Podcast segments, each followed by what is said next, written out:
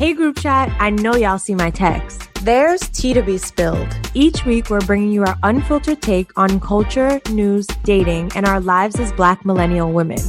We're coming to y'all with the honesty and eye rolls that only a text chain with your girls can. This is Black Girls Texting with Chelsea, Glenn, and Sade.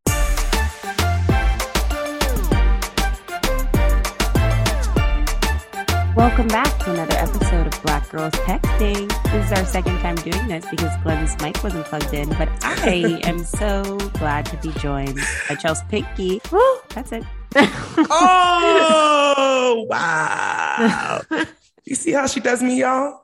Mad disrespectful. I got to do my intro over again. I can't tell the same joke because it's not going to land. Like I would have, I would have taken, I taken the joke again. No, No. It's just, no, it doesn't work. Well, you, you rebounded well. You're good on your quick on your toes. That was good. That was cute too.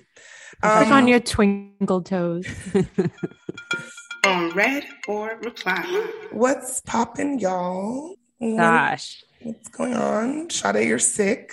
Are you leaving that on Yeah. red? No, actually, um, yeah, I'll jump in on the unread replies because I have been feeling like I want to get back to speaking to like current events or like things that are really like grinding my gears and not just like I'm sick. Even though that you know sometimes it'd be like that.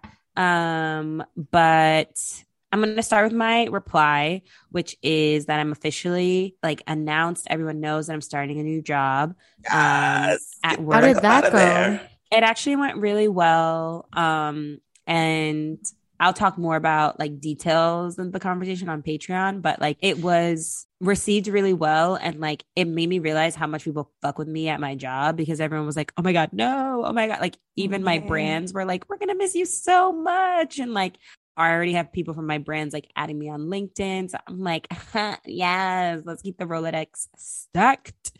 Um, so that's been cute. And yeah, I'm ready to just go on to the next step. It's kind of wild. Like this year I'll be 30. And so I'm just trying to do boss things and it it's aligning very well. You know, if you know me, I'm a planner. So it's just aligning very nicely with the game plan. Um, what I'm going to leave on red is Joe Biden and his student loan false promises. so they did push out when student loans will be due again to like August. Thanks. It was like two But, like, months. I feel like so much of what he ran on was around like canceling student debt and like helping everybody get out of debt. And yesterday, oh, I don't have my phone nearby. I'll try to put it in the show notes or I'll like post about it on IG. Um, but there is like a whole kind of like organization around um debt relief and like getting basically Joe Biden to just like sign whatever he needs to sign to waive the student debt.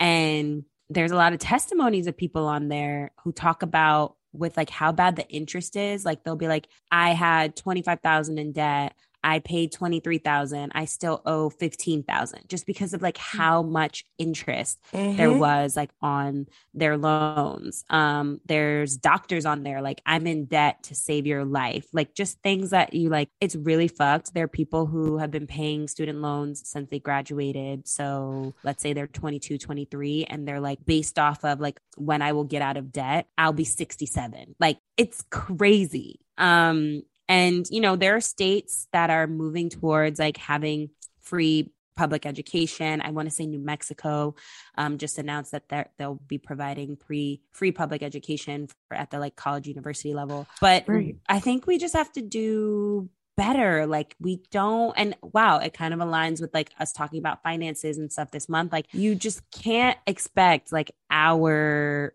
generation to be able to do like anything like all these things that stimulate our economy such as like buying homes and like starting families when we're in crippling debt um there was another really cool post on this page i was like deep in this page where they showed um different people in politics like congressmen and women even kamala harris like what they paid for tuition when they went to school what that would have equated to in dollars today and like how much a tuition is now so i don't have the numbers in front of me but it would be like Kamala maybe paid like 10K to go to school. In today's day and age, let's say that's 12 to 15. Now it's 25,000, 26,000. So like these people who are like 25. My school was like 60 a year. I know it's crazy. It's crazy, and right, exactly. And these are this, these, these aren't even high numbers, and also maybe that's per um, semester.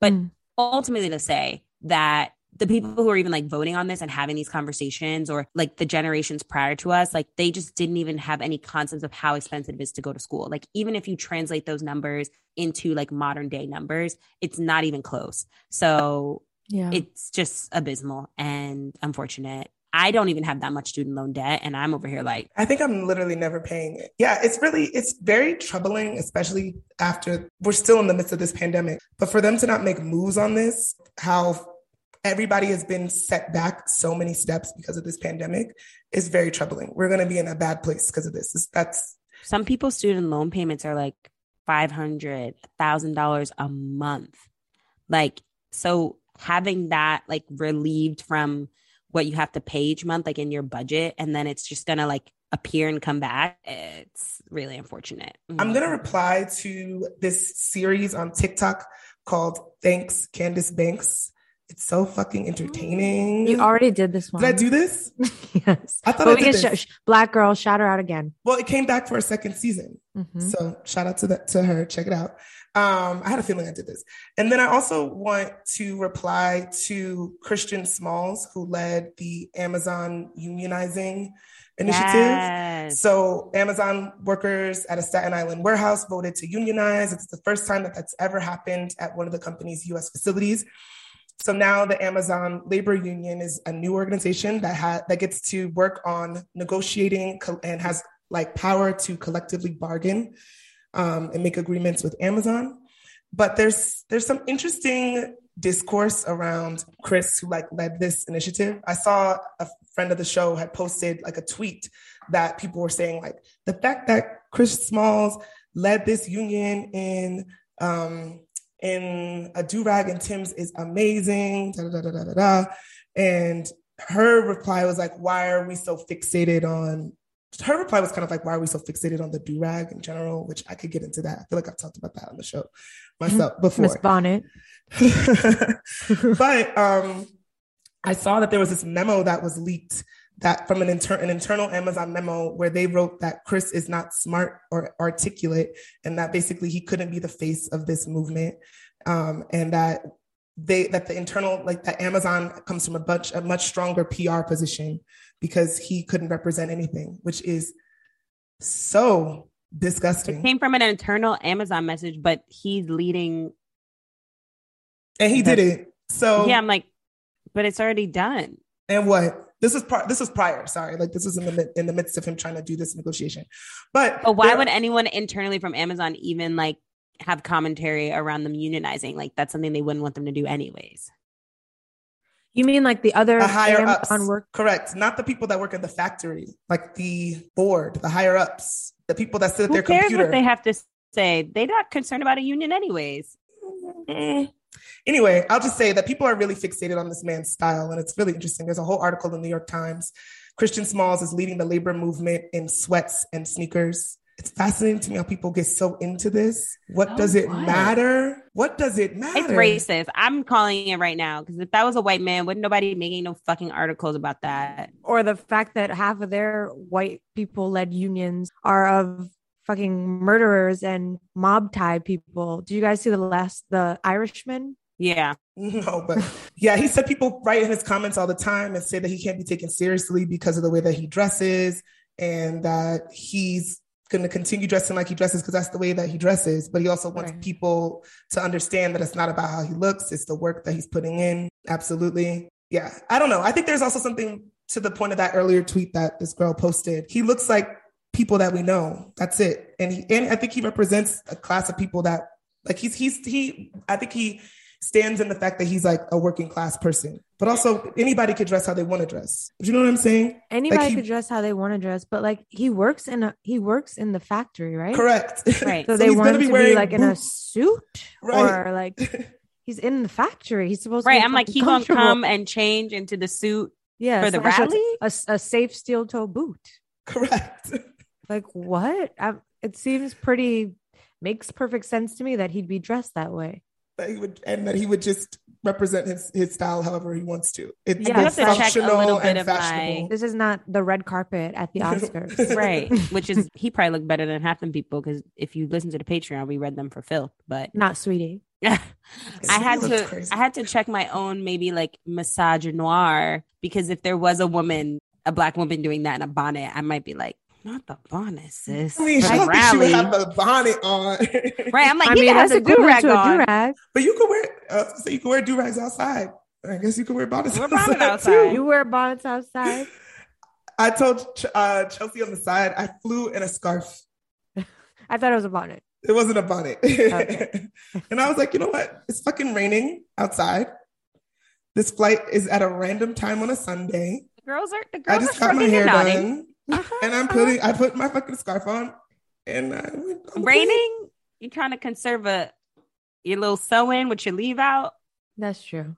Yeah. You know, you know, you got you got you good you on know, I got pass. I But really yeah. just want black people to just be like, just like while out, like just do whatever you want, just fucking.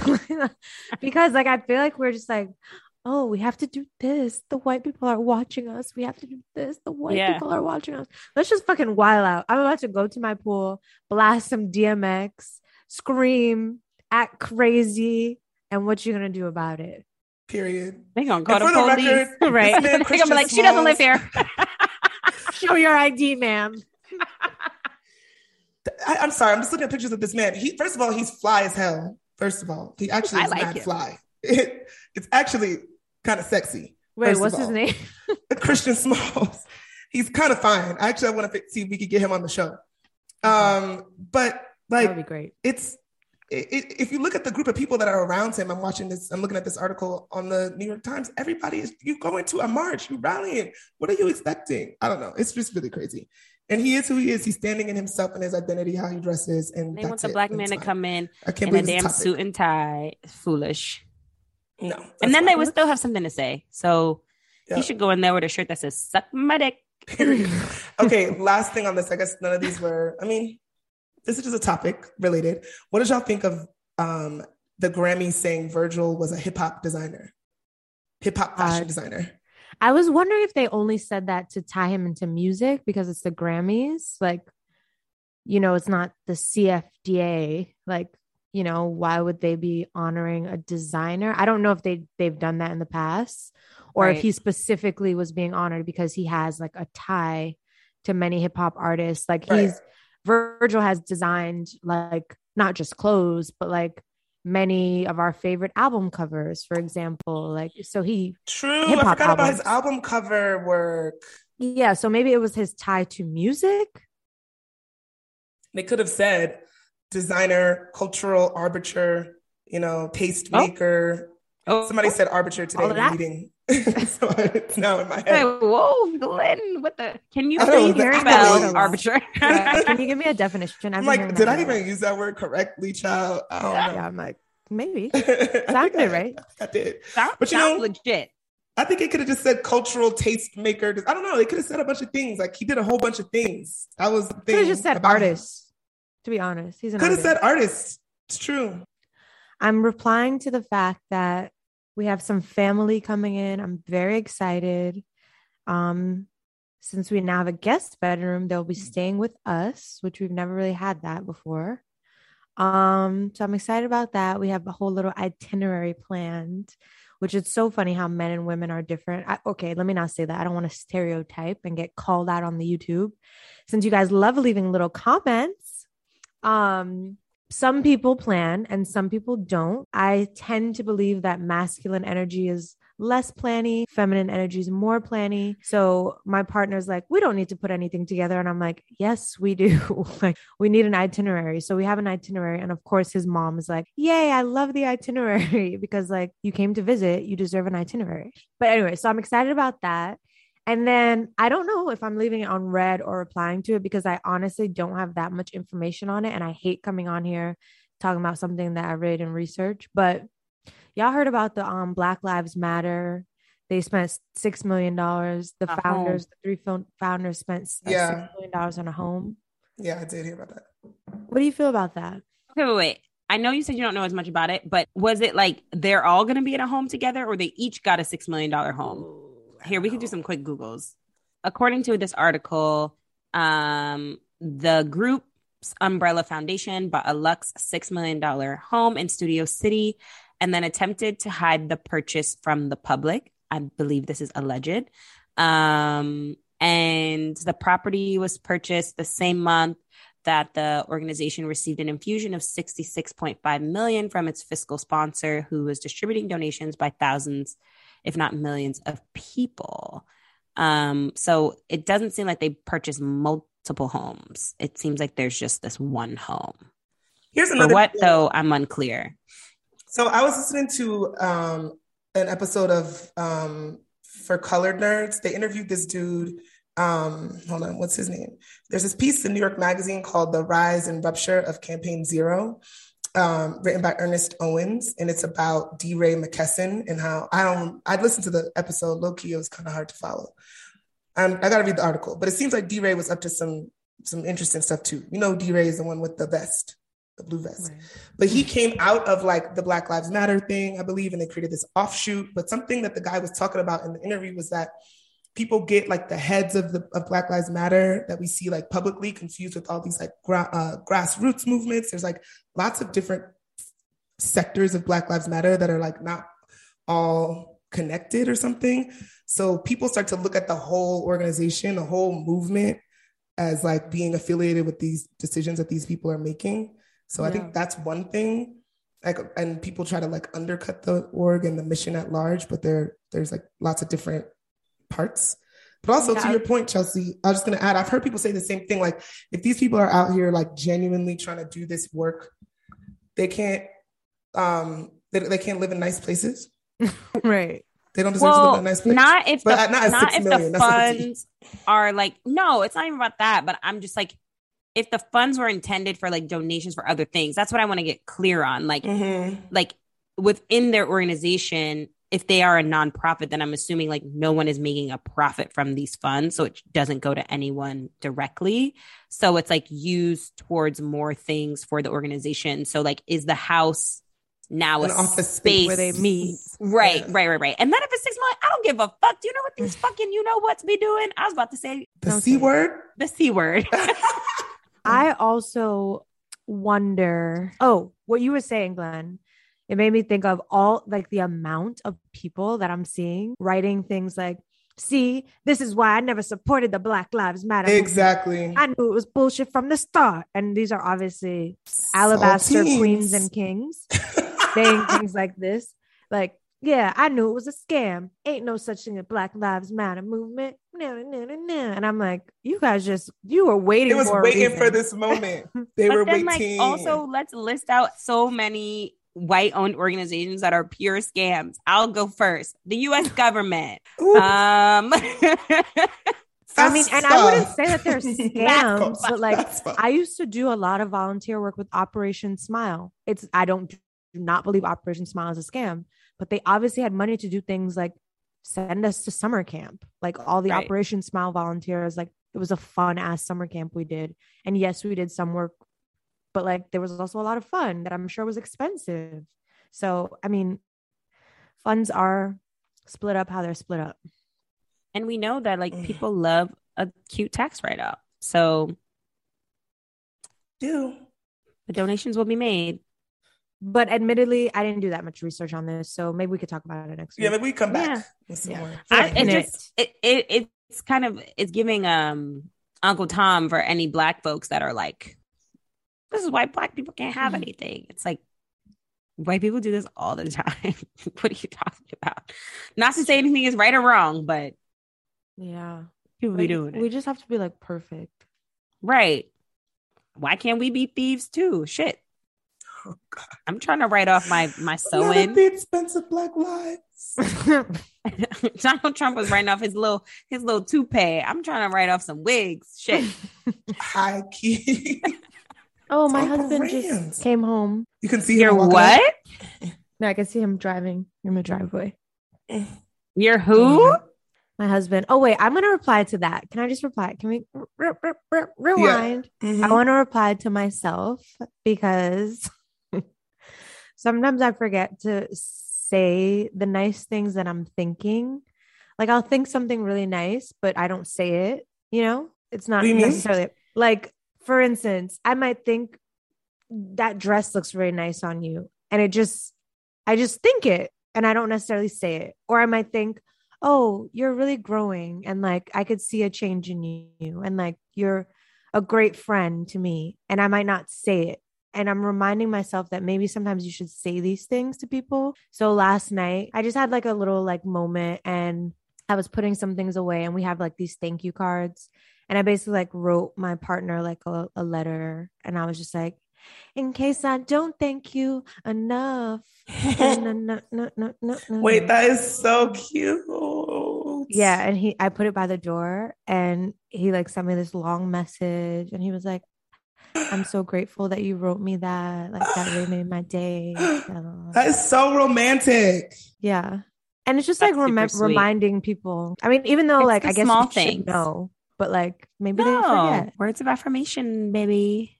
I love it. I love that. That's super sweet. I love that. And now a word from our sponsors.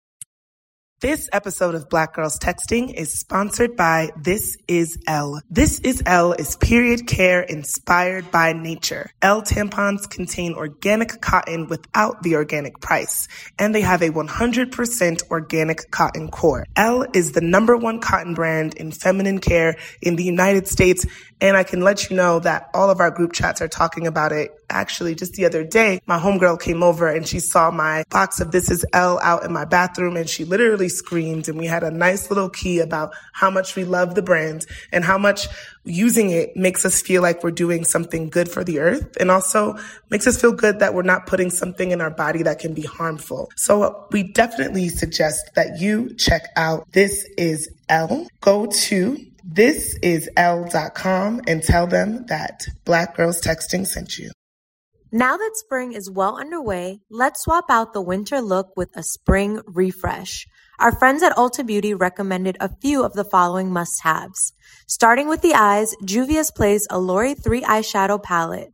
Indulge and be intrigued with Juvia's Place Queen series, which holds six shades in each palette. That will give you a bright and refreshed look. Next, check out Black Opal True Color Skin Perfecting Stick Foundation with SPF 15. It comes in 21 shades. This long wearing foundation delivers full coverage with a velvety finish to define your natural features. Complete this initial spring refresh with Mented Cosmetics lip gloss. These lip glosses are buttery, smooth, non-sticky, and perfect for day to night wear. And they come in seven colors. But remember, this is only the beginning of your spring refresh, so head over to Ulta Beauty and shop now, in store or online for all your essential spring refresh looks. Hey group chat, it's your girl Sade, and y'all know I am the queen of self care, and I'm about to tell you more about how you can spring forward into the new season feeling good. This spring, I know we're all craving a getaway and some much needed time off to reconnect with ourselves. Whether you're going far away or sticking closer to home, the getaway you're dreaming of is closer than you think. Take a real spring break at European Wax Center. European Wax Center are the experts in waxing for everyone. When you visit a European Wax Center, you get the best of the best. Their certified wax specialists are expertly trained in prepping, protecting, and pampering your skin. They're going to make you feel brand new. So don't wait for summer to get away from it all and recharge.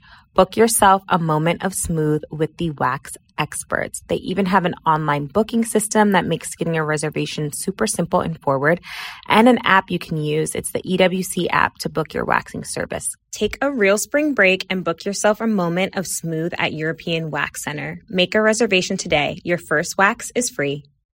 And now we are back with more Black Girls Texting. All right, y'all. It's time for the group chat. All right. So, stepping into the group chat with us today, we have Miss Shayna C. Johnson.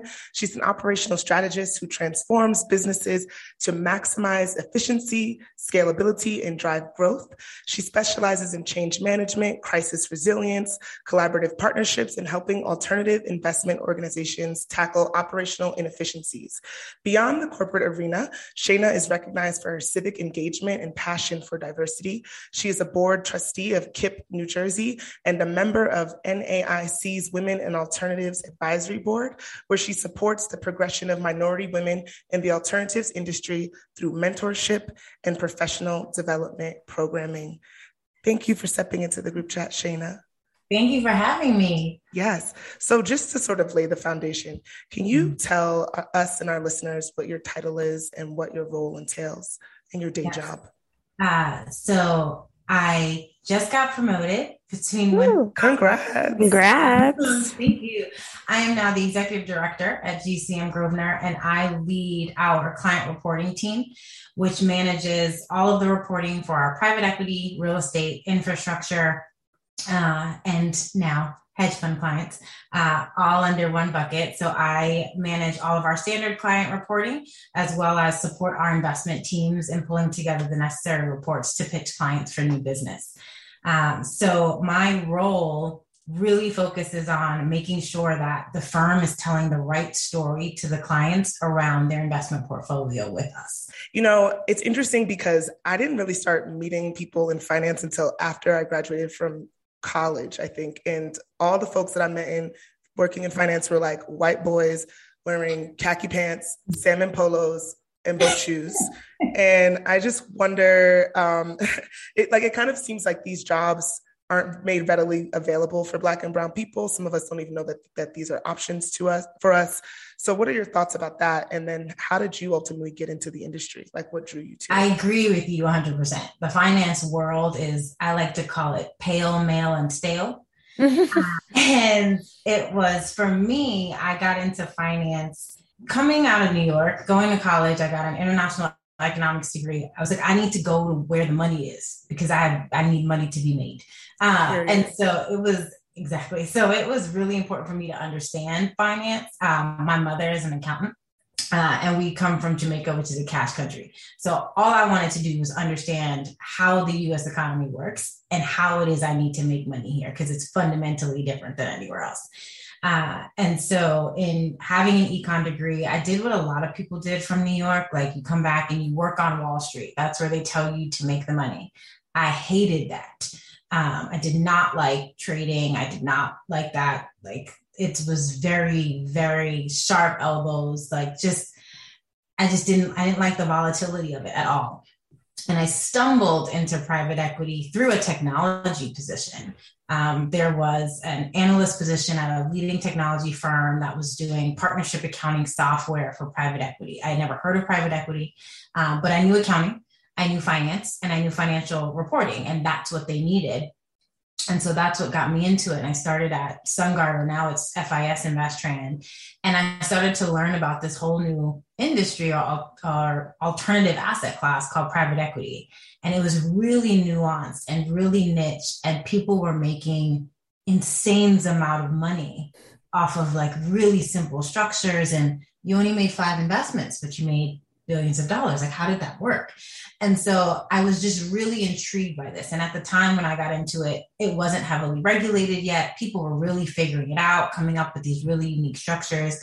And it seemed like an interesting place to be that was going to continue to grow. And I knew that not many people knew this world. And so if I could figure it out, specifically because I was really focused on middle and back office and the operational component of it, I was like, if I can figure this out, I can really carve out a niche for myself.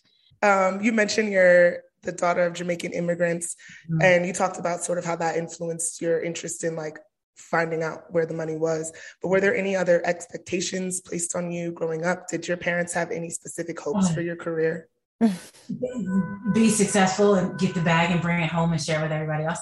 Um, but it was very much like to, for me, watching all the sacrifices that my family made to provide us with a great education, my siblings and I. And it was so important for us to be successful it was it was imperative and it was imperative for us to give back to them and then also be able to give back to our family who is still on the island who don't have these opportunities. And so that was really, really important to me to be able to do. And then it was just a level of independence that was so important for me to have. And I never wanted to need money.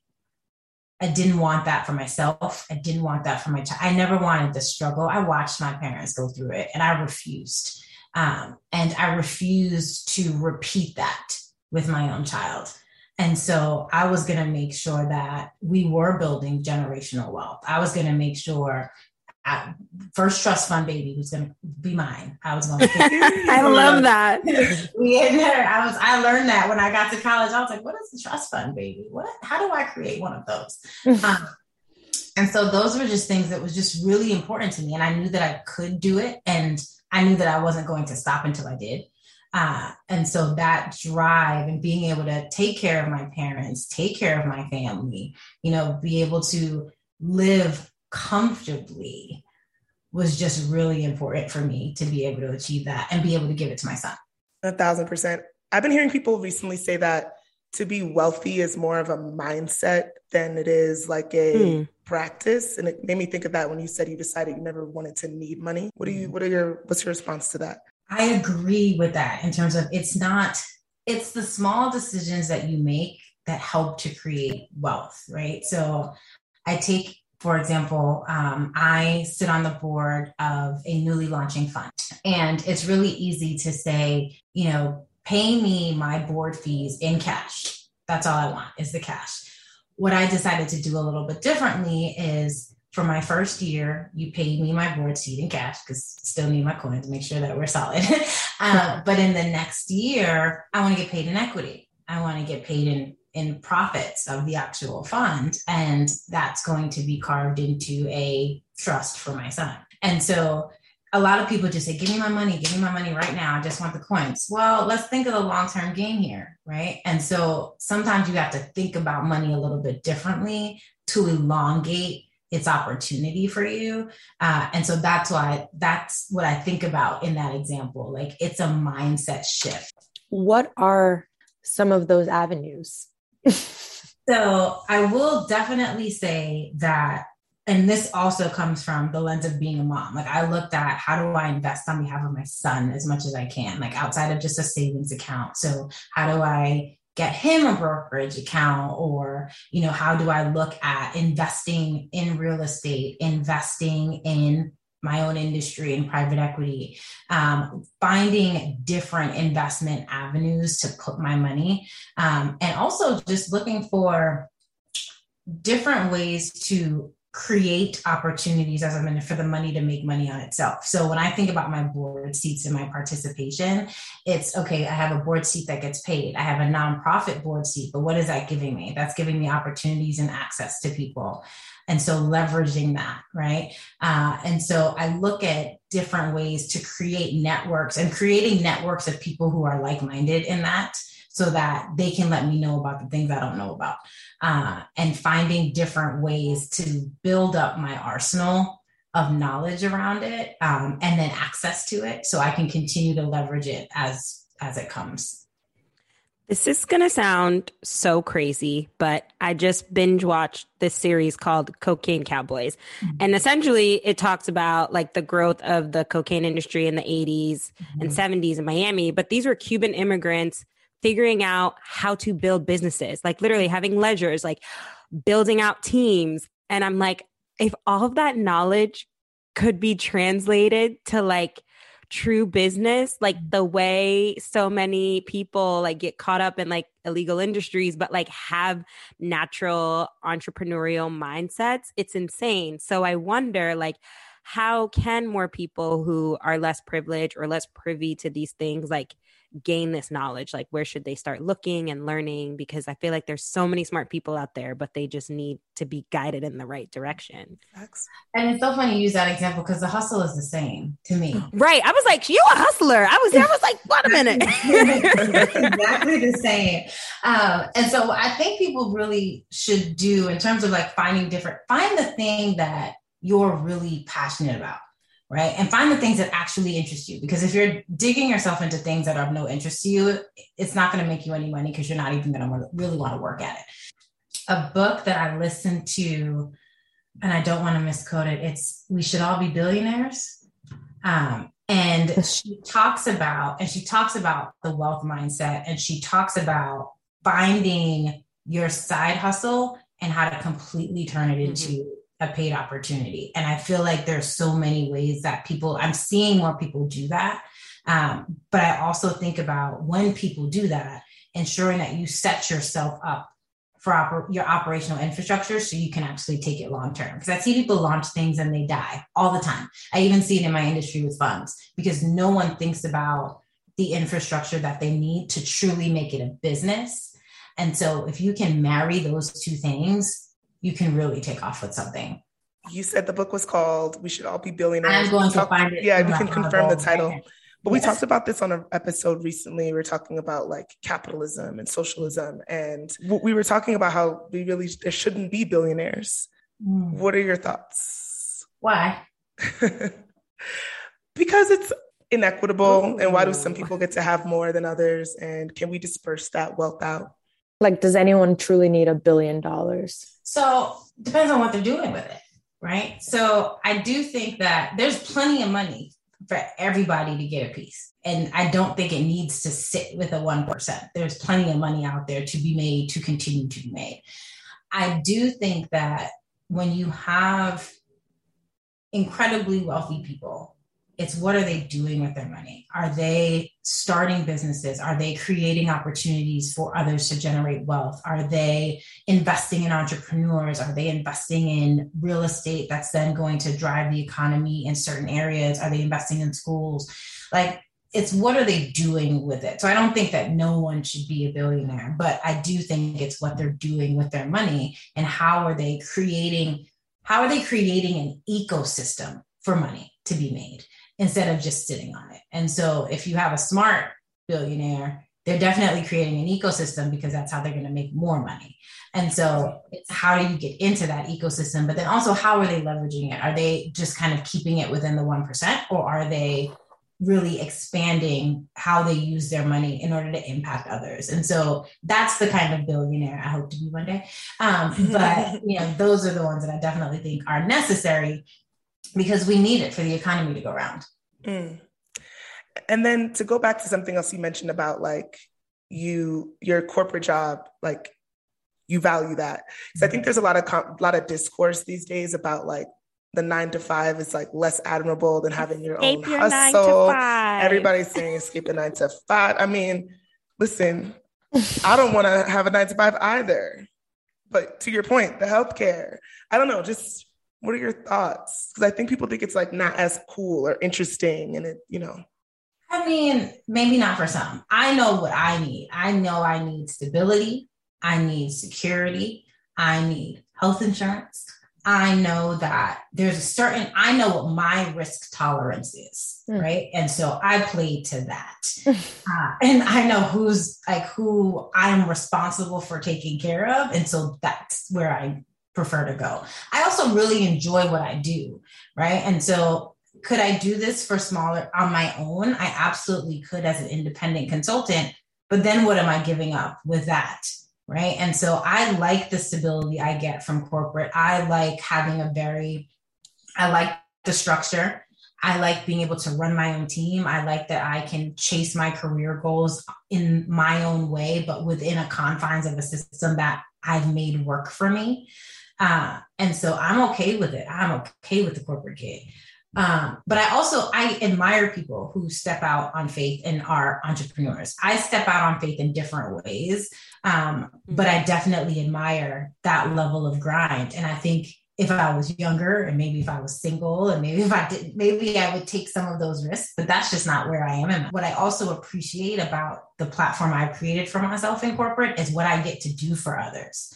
I get to be representative of Black women that are not in a that are prim- primarily not in this space. I also feel like there's something to the nine to five around like the hustle mentality that like there's like a disconnect between like the entrepreneurial hustle mentality and the nine to five hustle mentality. Like I feel like people think nine to five and then you're just kind of like coasting, but it's like network, meet people, learn things, take the free classes, get, go, get out, like suck everything out of these corporations. Like people don't even know the benefits that they have from their jobs, or people would be scared to take a meeting with so and so because they're not on that team. And I'm like, excuse my French, but I'm like, fuck out of here. Like, do you need to do what you need to do and get everything you can out of this company so that when you are ready to go out on your own, like you've built a strong foundation, like you should be hustling the nine to five the same way you hustle for your own business. I have been hustling my entire career and I have been in corporate the entire time. Um, because it's so much exactly of what you're saying of what you get to take advantage of it's the professional development, it's the resume building, right? So if I wasn't who I was at these firms that I've worked in, if I hadn't gained that experience, would I be as marketable as a board seat, as a board member? Um, would I be able to leverage, you know, the network that I get from being in these rooms if I hadn't had these positions. And so I definitely think, and nine to five is a really nice term. I don't think I've ever started at nine and ever ended at five. Uh, so uh, I can appreciate that. That's uh, cute. but yeah, I'm like, that's not happening at all. Um, I just recently listened to this episode of I don't know the name of the podcast, but it was on W. Oh, it was a New Yorker radio radio hour, and the special was called "Returning to the Office While Black," and it was mm-hmm. talking about how a lot of Black folks are thinking about the microaggressions that they're going to have to face when they go back into the office, and just how much safer and better and comfortable they felt when they got to work from home. You're mm. giving us a deep nod. Wonder if you relate and also just anything you can share on just being a Black woman, not only in corporate America, but in the finance space, and any advice you could offer to our listeners. Yes, and yes, and yes. So there was so, it was definitely a completely different space working from home, 100%. And there were things that I didn't recognize about myself uh, and defenses that I had that I didn't recognize that I completely let down being in my own home all day.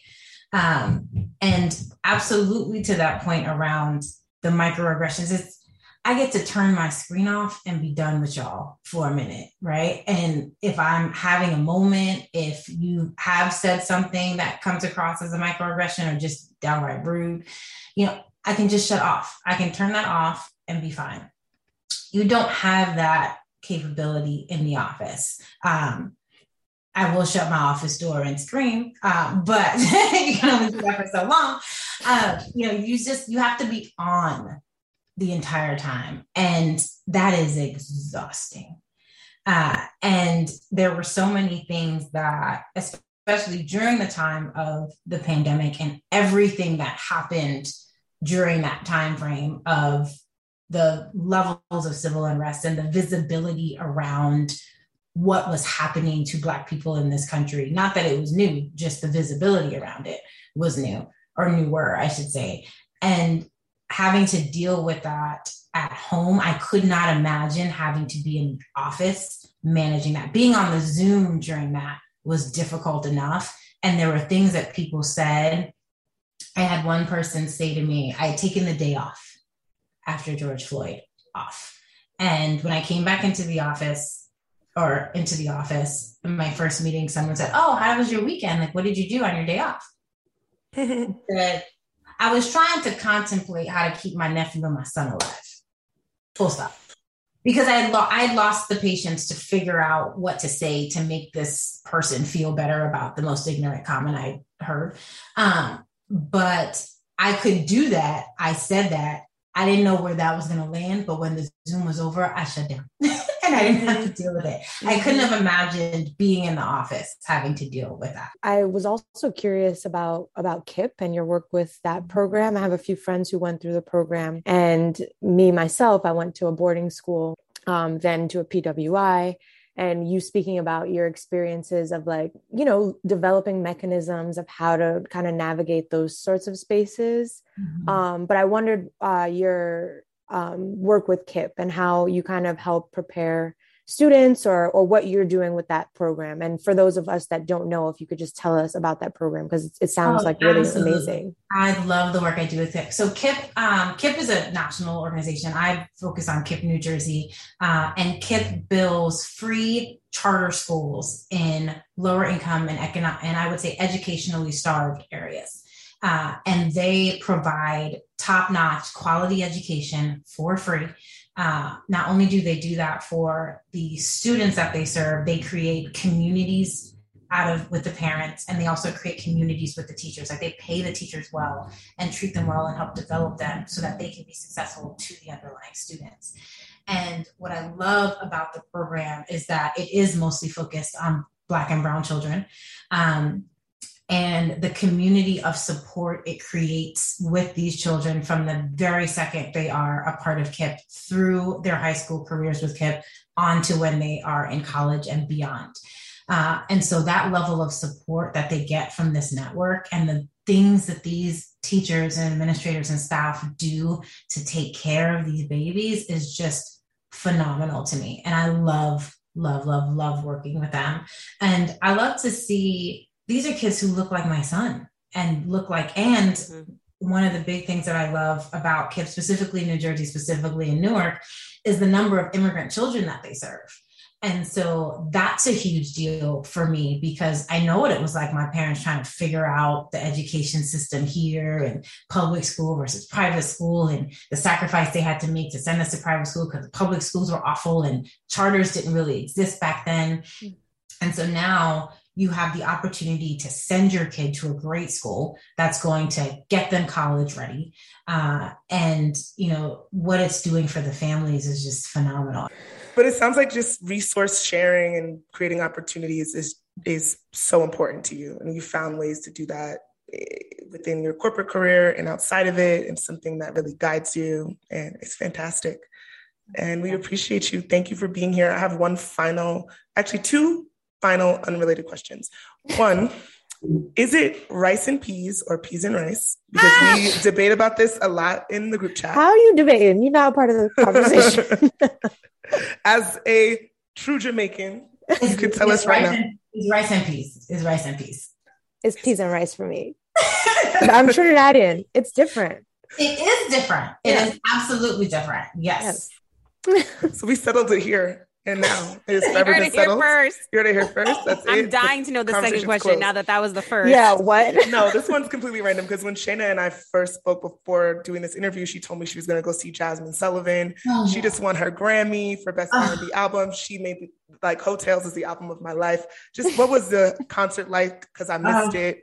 I it was so she was so phenomenal. I don't she I, her opener was great, and forgive me who the opener was. I generally don't remember, um, because it was almost not needed. She was great to warm up the crowd. Absolutely beautiful voice. Don't remember who that was, but Jazmine blows. Oh my god, just blows, and she. I love Heaux Tales. I love that album. It was just she was just phenomenal. I wanted to like highlight to all the listeners black, white, whatever you may be, because so many people have questions around like, what is a black girl doing shit? And like, you epitomize it because it's like the bossiness in you, the hustle in you, but then you're like, yeah, I'm, I'm i go to Heaux Tales and you just like exactly. Just, I, I, can't even describe it, it but kids, like, just yeah, it's like you do it for the kids. It just like embodies what I feel as a black girl doing shit, and I had to highlight that to you because I'm just like floored by how amazing you are. oh my god! Yes. Thank you so much. Thank you so much. That that means a lot. That's that means a lot. She's like, "What is that?" I totally forgot that part, but you gave her her flowers in the most beautiful way. Shut You know, I had to. You know, I had to. And wow, this was amazing. Y'all better take notes. Take notes take notes. Thank you again, so, Shayna. This is so great. Thank you guys so much for having me. Of course. Thank you for joining the group chat. What would you do? Okay, girls. We have an interesting. Over the bedroom. Oh, we haven't done that in so long. that takes us back. I know. I'm like, is YouTube gonna? Sorry, YouTube. All right, here we go. Hey, BGT, my name is Derek. I love the show. I'm a male listener, and listening to you all really gives me perspective. So, hopefully, you can help me out with this. I was casually dating this woman for a year. I was definitely into her in the moments that we were on.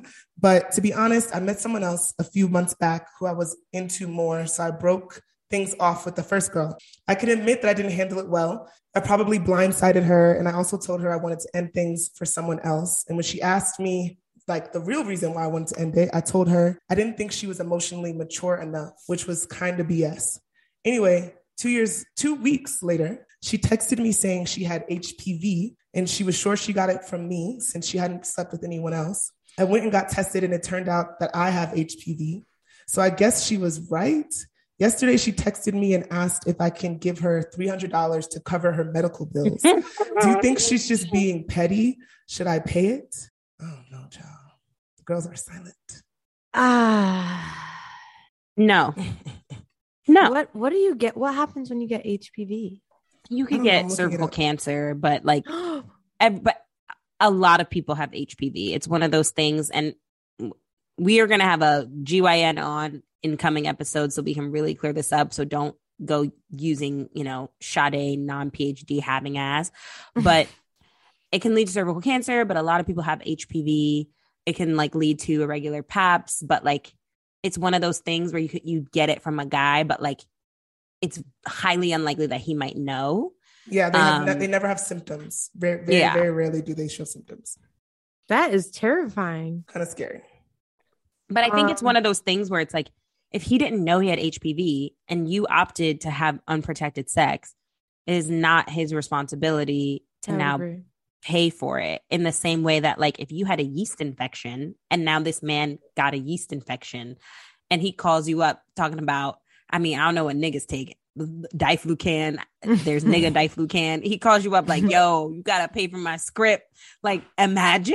Yeah, no. Hell, That would be no. very whack, actually. I, I, ooh, That's imagine? strange. She's she's odd to me. I would not even ask that.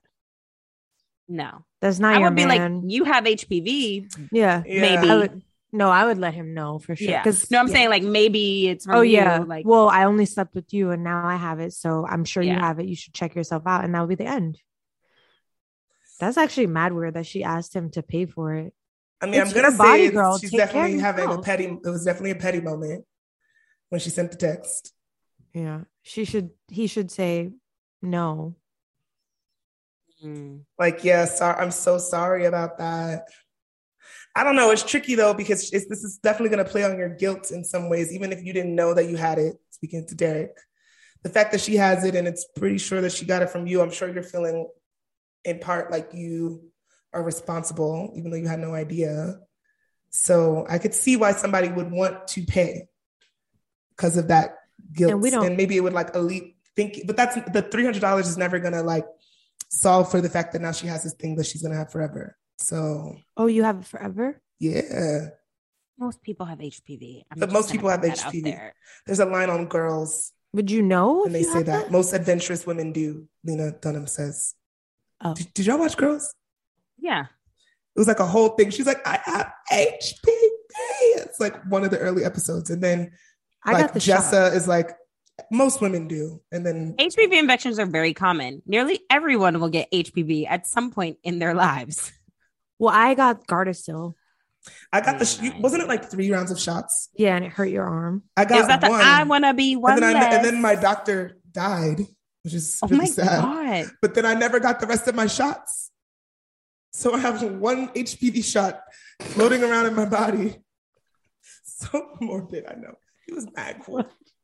It's really sad, actually. And you never had a replacement dog. Uh, I don't. I there was like all this time had passed, and then I was just like, does it make sense to get another shot at this point? Okay, I didn't know I that don't there's know. an oral HPV, just- but that's only 7% of people have oral HPV. Is this the same thing as like, like You herpes? about to ask something? No, no, no, no. Oh, no. I don't think you ever have. Do women? What kind of? You know what? We don't know what we're talking about. we obviously need a So- doctor to talk to us about STDs. We Oh, well, I guess some of the symptoms of HPV could include the appearance of warts that may vary in size. Oh my god, no. Mm. But many cases of HPV do not cause symptoms, but and the great cancer. majority of HPV infections resolve by themselves without treatment. But other types of HPV can cause cancers, including oropharyngeal, cervical, anal, penile, vaginal, and vulvar cancers. Mm. Um, Okay, so let's does she have this, the though. does she have the wart kind? Because maybe then I might want some money. Yeah. Well, what if you? Okay, But you I can mean, want is money all you different. want. He doesn't have to pay you. because he didn't know, I guess. But, but He didn't know. Okay. What if somebody gives you like gonorrhea or herpes and they knew or some shit. No, if you know, I'm pretty sure that's a Yeah, I think you can go to court. I think you Yeah. can take somebody. to I'm beating the shit out of you. Yeah, if you know you're giving me some shit knowingly, oh, I'm calling the Crip cousins. God, I Every just time have we say like, the Crip cousins, I think of the Gross Sisters. Similar. I just have to take a moment and They pray blue. for all the times I had unprotected sex and I somehow came out unscathed. Thank you, God. Thank you, God. Wait, so you guys want to hear something crazy? I Mm-hmm. don't even think I've ever talked about it on the show, or maybe I never even told you guys. But I remember when I was going through my little phase of being single and you know doing the do. Um, one of the guys, I guess he like found like a, a bump or something on his thing, and he called me like, thing. "I think I have herpes," and I was like, "Does that mean I have it?" And then I started like googling, and it's like, yeah, like it's a skin to skin thing, and then you know, like I remember like, this story. you so much, Yeah, yeah, Yeah. yeah, yeah. yeah. and then I and but I was also sleeping with someone else, and I was like, shit, like I'm I'm been passing this around to oh him. no, The skin to skin. but yeah, it turns out it was not. that He probably had a razor bump. Correct. And That then nigga he Well, had had I'm hair. glad That that he. had Uh, ingrown hair. No, but the And you know thing what? is, It's the- good the- that he alerted you though. he alerted me and that he actually was he was like a wealthy guy and he was like i'm gonna schedule an appointment to see a therapist um i can pay for yours too like if you if you if it turns out that you have it like See, look, okay, look at this but it was like a person that was like my friend different kind of approach. But he also No, he didn't know. Yeah, that's interesting. That's You interesting. know, interesting. Damn, That's an that interesting approach. he threw a, a monkey in the wrench. Wrench in the monkey. monkey wrench.